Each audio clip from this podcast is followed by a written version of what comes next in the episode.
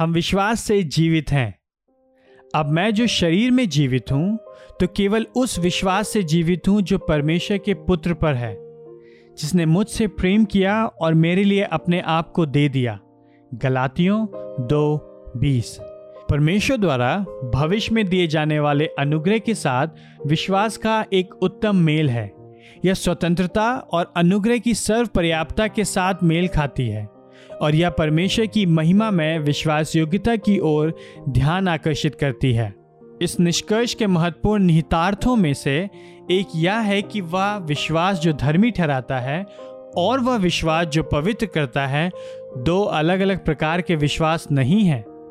पवित्र होने का सीधा सा अर्थ है पवित्र बनना या क्रीस्ट की समानता में बदलना। यह सब अनुग्रह से है। इसलिए यह विश्वास के द्वारा भी अवश्य होना चाहिए, क्योंकि विश्वास आत्मा का वह कार्य है जो अनुग्रह के साथ जुड़ा हुआ है और इसे ग्रहण करता है तथा इसे आज्ञाकारिता की सामर्थ्य के रूप में प्रसारित करता है तथा मानव घमंड के द्वारा अनुग्रह को निरर्थक होने से बचाता है। पॉलुस विश्वास और पवित्रीकरण के बीच इस संबंध को गलातियों दो बीस में, मैं विश्वास से जीवित हूँ, में स्पष्ट करता है। पवित्रीकरण आत्मा तथा विश्वास के द्वारा होता है। यह कहने का एक और ढंग है कि यह अनुग्रह के द्वारा और विश्वास के द्वारा होता है। आत्मा तो अनुग्रह का आत्मा है। इब्रानियों दस, उनतीस। परमेश्वर हमें आत्मा के द्वारा पवित्र बनाता है, परंतु आत्मा सुसमाचार में विश्वास के द्वारा कार्य करता है। एक साधारण कारण कि क्यों विश्वास जो धर्मी ठहराता है, वही विश्वास पवित्र भी करता है, क्योंकि दोनों धर्मी ठहराए जाना और पवित्रीकरण सम प्रभु अनुग्रह का कार्य है।